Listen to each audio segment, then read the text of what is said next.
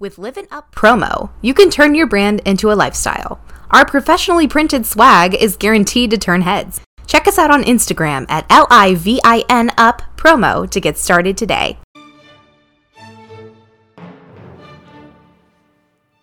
Welcome to Breaking Bread. I'm your host, Terry Page. Today on Breaking Bread, we begin on a somber note, and then as a conflict in Israel. We will take a look at a historical perspective and where do we go from here? Also, what about protesters to the conflict? Are you aware that some CEOs are discussing not hiring you based on your views? Speaking of views, Italy and France have done it. More recently, the UK has made a call to action now the UK is talking about banning cell phones in the classroom. Is this the right call? Later, what is going on with the labor movement? Employees are joining the union and some have gone on strike. Do you see this trend continuing? How effective is the modern day union? I will ask my guest, Breaking Bread contributor Jose Angeles, as we discuss these topics among others on today's Breaking Bread. Jose, welcome to the show. Hey, how you doing, Terry? Long time no see you. Hey, very happy to have you here, Jose. So let's jump jump right into it. I mean, I call this uh, the siege, and I want people to really understand what is going on in the inception of this whole thing. Israel hit Gaza with the greatest economic punishment. That is the siege. So let's take it apart for a second. First of all, what is the Gaza Strip? It is the most mentioned in the world. It's the hardest to describe. So, what did I do? I went to Google. Look at the Google map, and they show it as a piece of land in southern Israel and the Mediterranean coast. It's about 140 square miles. So, this is about the size, if, to put it in perspective, of our nation's capital. Now, Google marks it with, um, with the dotted lines. So, you look at it right now, you see dotted lines there. So, the borders between Israel and the Gaza Strip is not your typical border because the Gaza Strip is part of the state of Palestine, which exists within Israel. Okay, here's what happened with that. When Israel won statehood, Palestinians got pushed into two different places one, the West Bank, the other, the Gaza Strip. Physically, the Gaza Strip is pretty um, small compared to its population. We're talking 2 million people.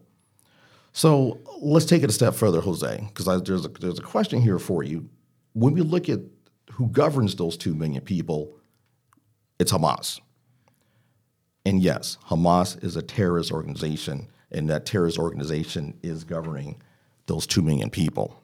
So the human uh, rights, which refers to the Gaza Strip as an open air prison, especially looking at that, you can refer to that as a blockade. Palestinian people can move freely within the Gaza Strip, but they can never leave the area. So to be clear, they can't even go to the West Bank to visit their fellow Palestinians. So this is because the Israel military has built a massive wall. Also, Gaza is unable to build their own airport or seaport because Israel controls the entry and exit of goods and services along with its people. So, with that being said, how do you propose that we even had this war start if no one can get in or out? Any thoughts on that? I mean, I would like to, to tell you a straight answer of uh, they need to get civilized and start talking between each other. But we can tell so far that is not going to happen. It haven't happened in a few years. It will not happen at least in the very near future. So, uh, but I mean, to be honest, that's just, that's the answer that needs to happen. They need to start talking how they're they're going to get uh, in an agreement because they cannot go out of the Gaza part, and the Israelis are already suffering. Let's see how it's going to end. Well, I mean, it, it clearly it didn't didn't start off uh, uh, very civilized, and uh, that's why Israel retaliated. And you may wonder why uh, there's a blockade in the first place. So this is due to Hamas having a history of violence against Israel people, Israelis, I should say. So, so this is not the first time Hamas has has fired rockets to Israel. Now, the theory is that they took the weapons underground and that Iran is behind that. Now, never mind, we just gave Iran $6 billion, so you have to wonder where they got the money, right?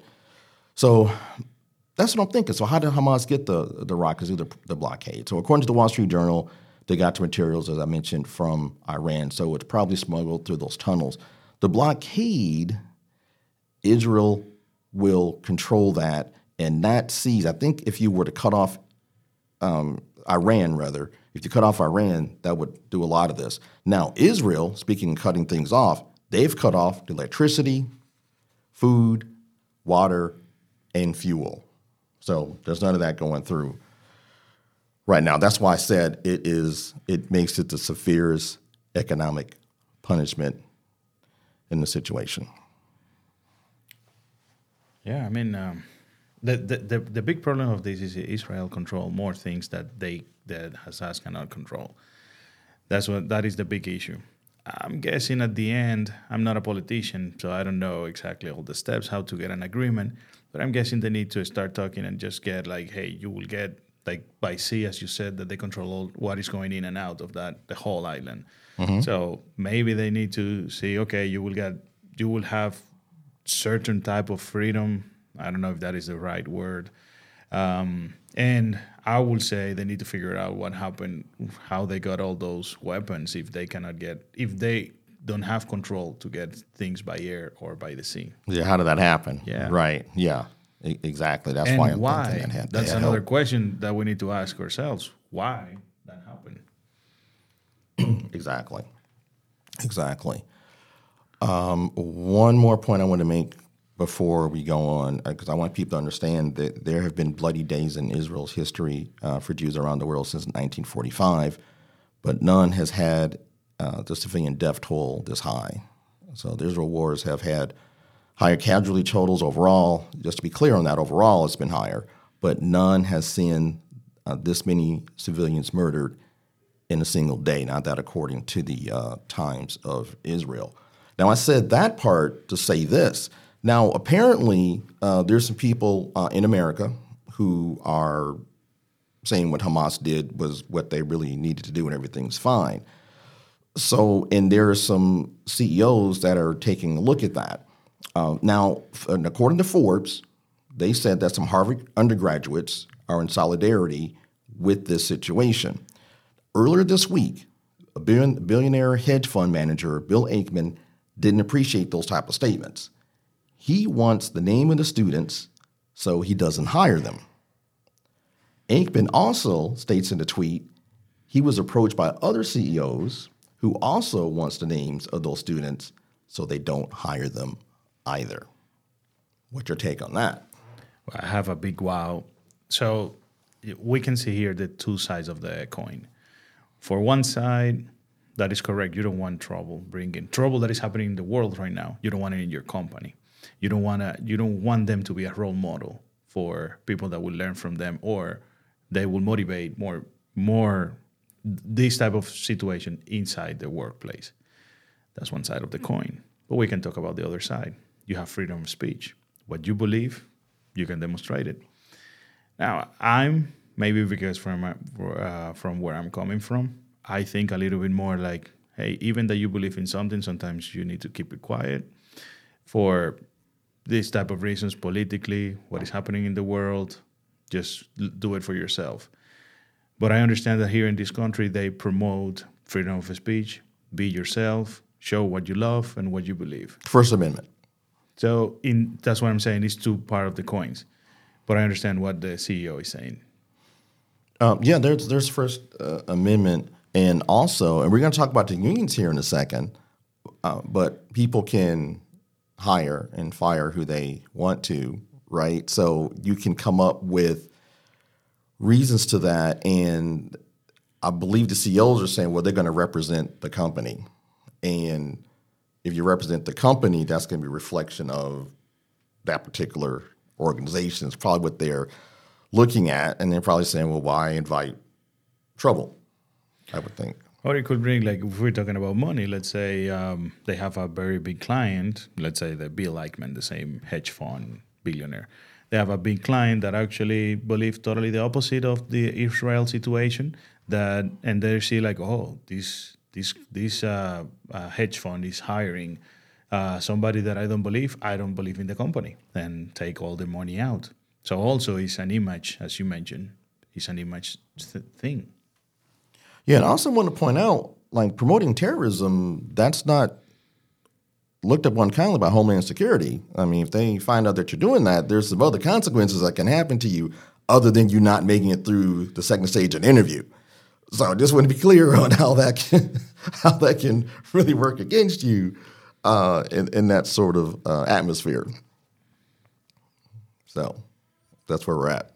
So I know we'll see what happens, but they were they were trying to get the names and everything, and was, I, I, thought that was pretty uh, pretty interesting because um, Harvard has come under fire before with some of their uh, some of their antics. I remember there was a judge that came to speak. They invited him to speak, and then he gets there, and they didn't let the man talk. They protested him, and the uh, the dean, the dean of the uh, uh, equity inclusion, she was just like all in his face, and they came under fire for that. So they so they've been in the, in the news before. This next story is uh, been ongoing. I did tease this at the top in reference to the cell phone bans. You know, people are getting concerned. You know, test scores are down. You know, the, the, there's been conflict in the classroom. Someone gets a text and they start to fight, or people on social media just not paying attention to what's going on. A 2021 survey uh, by the comparison website uh, Uswitch found that um, half of the people did look at that ban and said, you know what, we might want to take a look at that. While 74% agreed that the uh, that the cell phones were a distraction in any case. So, what do you say? Do we keep the cell phones in? We take them out? What mixture thereof? What, what's your thought process on that? So, um, I'm going to be totally honest with you, Terry. This is uh, a very important topic in the uh, we can say the world, but right now here in America. Well, I, like if you are a father, you have your uh, little kid, is going to school, I don't know, 12, teenager, getting to teenager, 13, 14. And let's say you you need communication, got into the bus, out of the bus, I'm going to pick you up, somebody, whatever. Things like that that are very simple, you need those communications. But let's let's put another step. An emergency happening, especially in this world, things are happening. How the kid is going to get communicated that's the situation. We can be creative, finding like the iPads. I have heard things that the school is going to create an app so you can um, go in and it will trigger a communication to your father from the school. Things like that. I, I kind of get it, but what happens if you move out a little bit outside and you're going to play soccer or you have another thing that you need to have that communication or emergency happen, let's call 911. That's one side that I really say that if the school is going to ban the cell phones, they need to think about those type of situations. That is common. We're not talking one-off situation. But let's say the other side. When I went when I went to school, you went to school, there was no cell phone. So we could focus. We didn't have any distra- at least those type of distractions we didn't have. I understand that the traditional school have changed. We understand that everybody technology is part of the the learning process. But I I totally would say uh, all of all of these kids, or at that time, all of those kids grew up without a cell phone in their pocket, and they were fine, and they learned way more with uh, reading a book actually and completing a homework. It's funny you should say that because some of the school administrators and a couple of the principals actually came back and said, "Well, how did we do before?" They would call the school directly, or they would communicate with us, and we would tell the parents what's going on. Now they're circumventing us. This is the, the, school talking. They're circumventing us and they're talking directly to the student. Next thing we know, Johnny's going home and where are you going? Oh, I have an emergency. And school has no idea what's going on. So that's their complaint. And they're saying that Johnny's not paying attention to his schoolwork because he's always on the phone. And, they, they said uh, some other things too, as far as what you said about the emergencies, like having protocols in place, such as the app, where if something goes on, people are gonna people are gonna know. Now, Italy and France have said that it's been very successful, and the test scores have gone up, and that's why actually why the U.S. is looking at it now. Yeah, and I've seen that that, that few uh, here in uh, close to us, few counties uh, are, are actually considering, and and that's when the mobile app came in because a, a lot when they did a try a tryout, a lot of parents were complaining, oh, I need to have communication. What is happening? What happened if they get lost in the bus? Things like that. And um, I totally, I totally agree on that part. But I totally agree that something needs to happen in order to increase the the grades. Well, yeah, I mean, you don't want people uneducated. I mean, But but let me tell you, like we can talk about grades, but if we focus only only on, on grades, it's it's not fair. We're talking about the school experience, it's the learning because not everybody learn with only having good grades. So that's the experience that I'm saying is getting lost with all these cell, cell phones that I, I saw in the article that even people talking between each other is not the same when the cell phone is, is close. that's what they were saying. They're saying the, the interactions were improved once they got rid of the cell phone too, because people had better communications, friendships developed better. So a whole array. Group of- studies, yeah, things like that. Well, let's see how it goes with that topic. It's interesting. Yeah, well, we'll see what happens. I mean, the Guardian was had a very extensive uh, write up on it, so and that's kind of where where we looked at that. Okay, at the top, we were talking about support for unions in the U.S. has been rising for a little bit more than a decade. Uh, 2023, about Mm, it's, it's, it's about the fifth straight year. It's, it surpasses long term um, average of 62%. Now, this is all according to Gallup. I'm bringing this up because I'm seeing a lot going on with these companies. I mean, last year, labor unions uh, in America looked like they were they were turning a corner. We're looking at, uh, off the top of my head, it was at Starbucks, uh, Amazon, Uber, Lyft. The, the, the writers they just uh, ratified their situation, and oh, we'll talk about that a little bit because they apparently put some provision in there about AI. I want to talk to you about in a little bit, but uh, the actors strike apparently that's that's falling apart. They're not getting along. But how did we get here? And are, are the unions helping the situation, or are they making it worse? Well, uh, let, let me first uh, to to talk to our public here, and um, you you can make a, a union. You you create a union to in order at least that's what it's based for protect the employees from the employer. So what happened to Lyft and uh, and Uber is a little bit different of what is happening nowadays with all these popular like Ford, all of that. So UAW strike, sure. at the time of Uber, they wanted uh, the salary increase or the salary structure that they could get uh, and uh, health insurance, things like that, to be treated as an employee and have all these bene- benefits. And uh, okay, that's one thing. Now here, especially this year that we're talking about uh, the the cars, uh, the UW, uh, it, they are focusing more on job security. I, I, I want to make sure that if I do my job, I can wait eight more. I can work eight more years. So this is the type of things that I want the public to understand. What is happening? The question that you tell me, that, that, that you just asked me, is very interesting. Are they actually helping? I will say in a way yes, but in another way no. So as an employer, you want to avoid these type of things, but as an employee, you kind of getting what you want, or at least part of what you want. So it, it, it is a little bit tricky that answer. Okay. I can tell you, um, and if you are a CEO, listen to what I'm about to tell you. I'm going to give you some free advice here just for listening to the show. If you want to keep a union out of your facility or place of business, just treat your employees well. There's been situations where employees weren't making a lot of money, but they felt as though they were being listened to, and there was no union. So there's that because a lot of times it's not about the money uh, per se. There's other things that go on where people feel mistreated. They feel as though you don't care, and that's really how you start to get a union in the workplace. The writers' strike.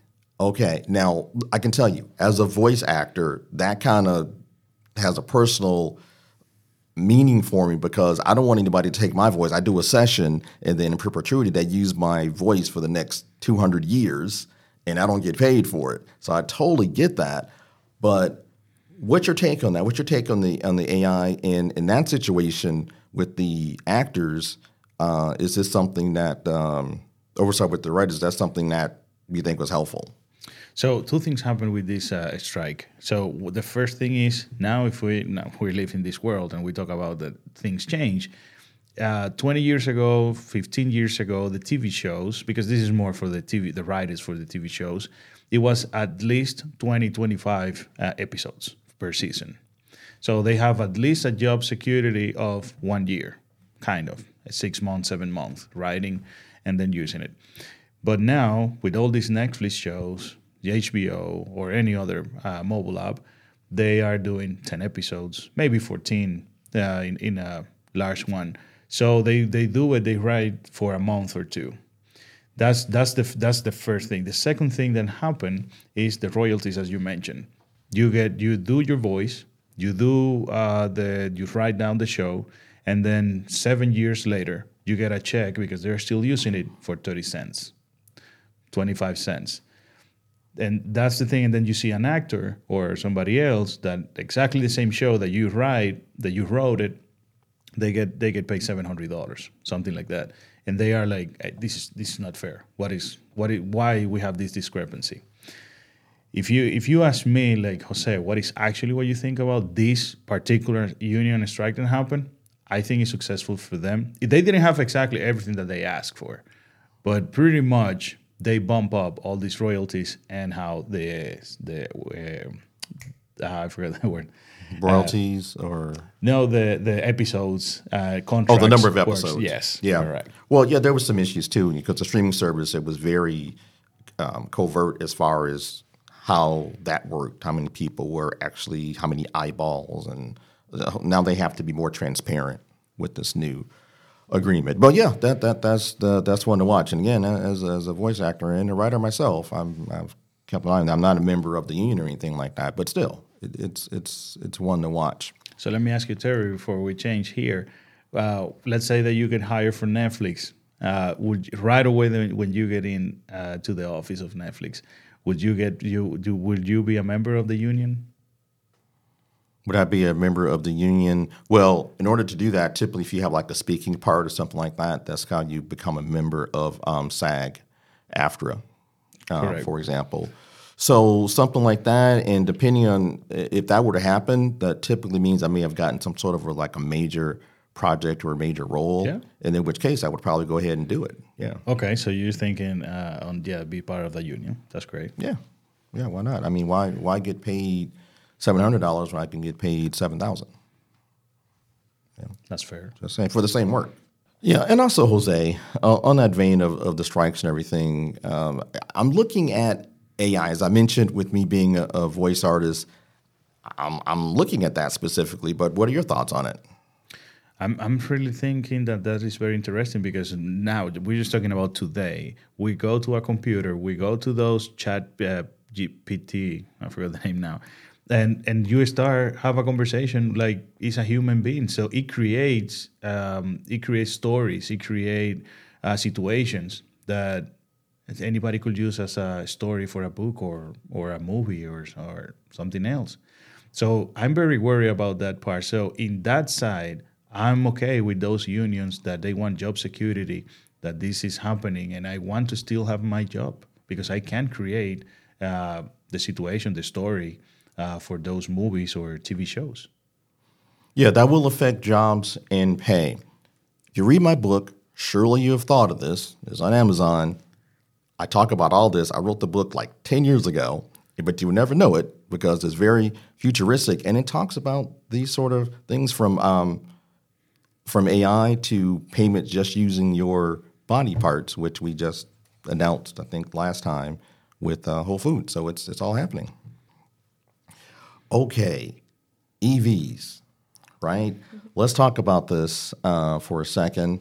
Um, I, I got to tell you, the government is really trying to get people to buy more EVs, and those electric vehicles are not going through like they like they want them to. That's why there's a mandate uh, with automakers to make more cars, and therefore, getting back to the union and the strike, they're saying, wait a minute, there's fewer people needed to build these cars, that means I'm going to be out of a job. So hang on a second, what's happening?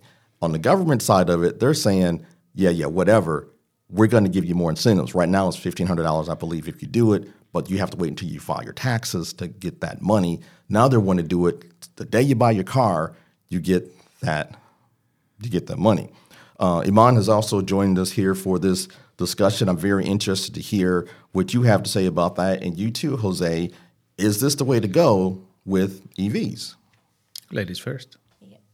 Um, I think it's interesting, um, but I feel like they should also do something with installing something in people's homes or something additional.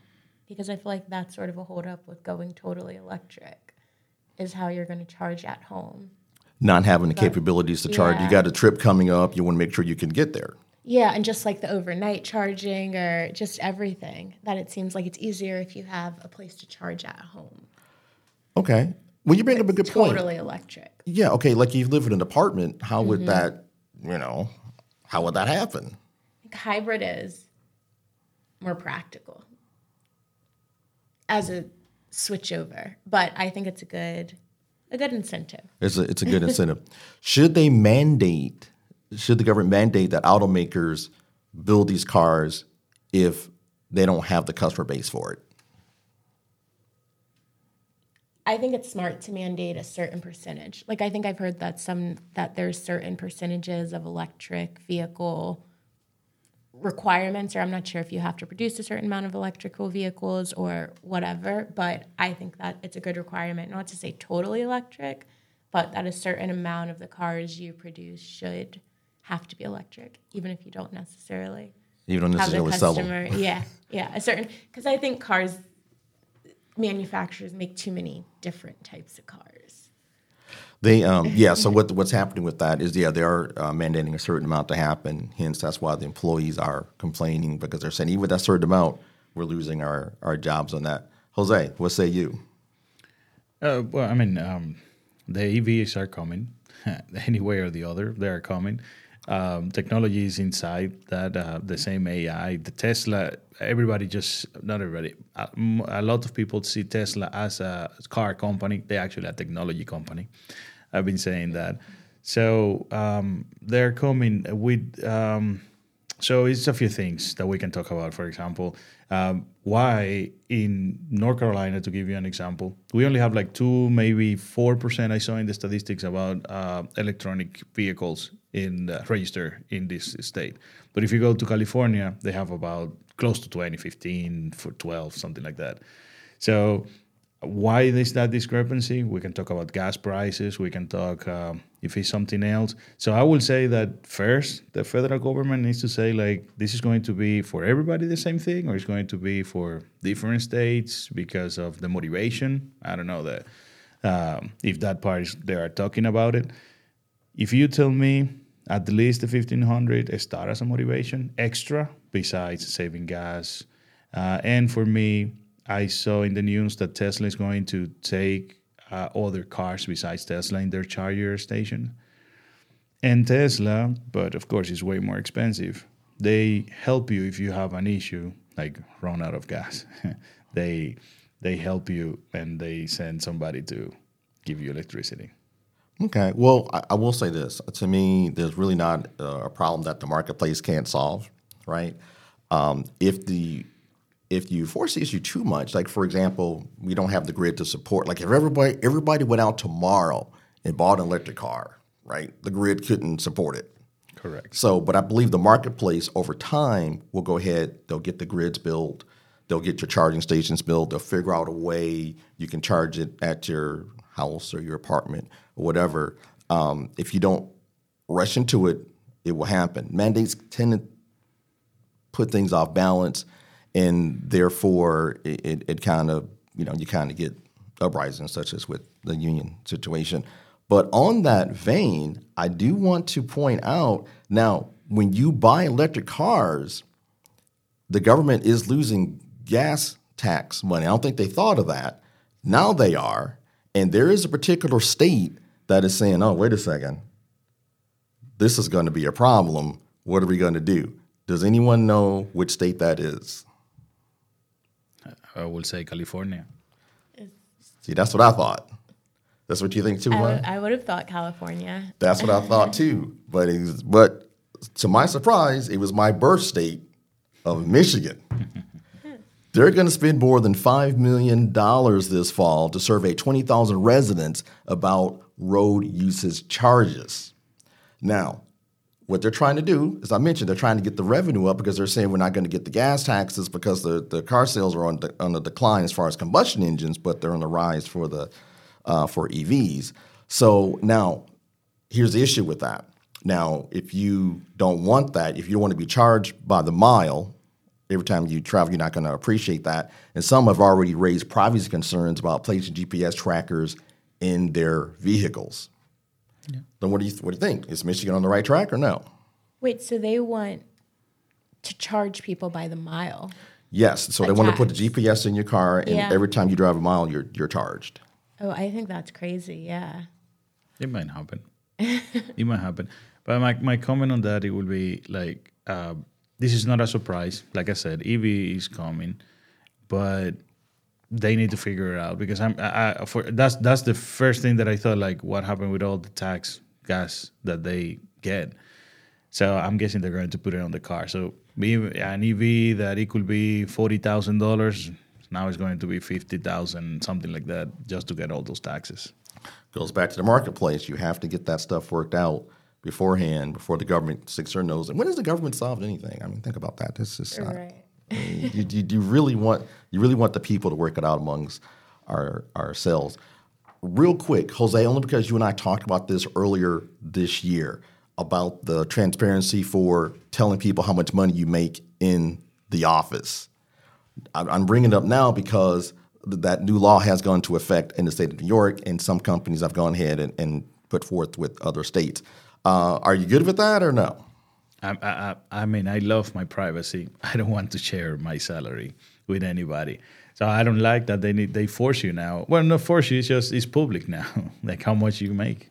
How much you make? Yeah, I mean, and and it- it's- you have to publish the salary range when you apply for a job. They're supposed to have the salary range in there, so you have uh, you have an idea. Okay, I just want to do a quick aside on that. And, and as far as the privacy, I'm guessing you're not going to be for that GPS tracker either in your Of car. course not. Yeah, it doesn't sound like it. Michigan's the only state uh, that I know of that doesn't have any tolls anywhere in the state. So there's, Uh, so maybe that's why they want to do this because they don't get no tolls and then no gas tax. they're not getting that that revenue. Yeah, there's an uprising against tolls. We don't like tolls in the state of Michigan. Okay, so here's something fun. The Michelin tire. Okay, back in 1891, they invented the detachable tire, but at that time they only sold tires on bikes. Uh, they only had about 300 cars on the road. This we're talking about France. 300 cars on on the road in France, and they're thinking, how can we sell more cars? So they came out with the Michelin Guidebook, which is one of the greatest marketing stories to me in history because they would go critique a restaurant, they would put it in the book, and then people go, oh, let me drive to this restaurant and get this awesome food. Then when you drive to the restaurant, what you need to do for that? Buy tires. So that was pretty cool. Um, and I'm bringing this up because, according to Bloomberg, Michelin is now going to uh, move this philosophy to hotels beginning the first quarter in 2024. You know, like co- coming coming from the history from the beginning, that that was for me very cool, like very ingenious. The it surprised me now that it took too long to do something else, and now going to the hotel, like it take what, like what is that, uh, hundred years to, to switch. 1891, yeah, it took him a little, it took him a little bit to get yeah, there. so to see like, oh yeah, we can do that. We we can put stars to hotels now. yeah, but that, that's that's what they're doing. So, but think about think about the connection here for a second. Now we talked about the Michelin tires, we talked about cars. All this does come back to the strikes and the cars, and you know they're they're making fewer cars now because every time a plant goes on strike, parts and slows down production uh, with that. So it's kind of it's kind of crazy, and I'm sure Michelin's probably looking at this going, "Wait a minute, we better focus on this guidebook some more." I don't know, but I mean, they're going to hotels, so hotels already have their process of stars. So no, nobody. I mean, we know the hotels. When you when you book a hotel, you know, or you you look like how many stars the hotel. So I don't know what they're going to do now. I don't know the the the innovation that they're going to do. we'll keep an eye on it. Maybe we'll do a follow up story on BreakNBread as it as it unfolds. They could Right. All right. Come on, Jose. Thank you for your input. BreakNBread is a production of Artists for the People. Follow us on X at BreakNBread 101. That's break the letter N as in November, bread 101. Or catch us on Instagram, BreakNBread Podcast. Check us out on Facebook or visit our website, breakingbread.biz. Be sure to subscribe to our YouTube channel at BreakNBread 101. Give us a listen on Spotify, Apple Podcasts, Apple Music, or wherever you get your podcasts. Our theme music was composed by Ludwig van Beethoven. BreakNBread was created by Terry Page. Success is when opportunity meets preparation. Until next time. What you heard is for informational purposes. BreakNBread is not recommending any securities. There is no investment advice being offered, and the information provided on this show should not be taken as such.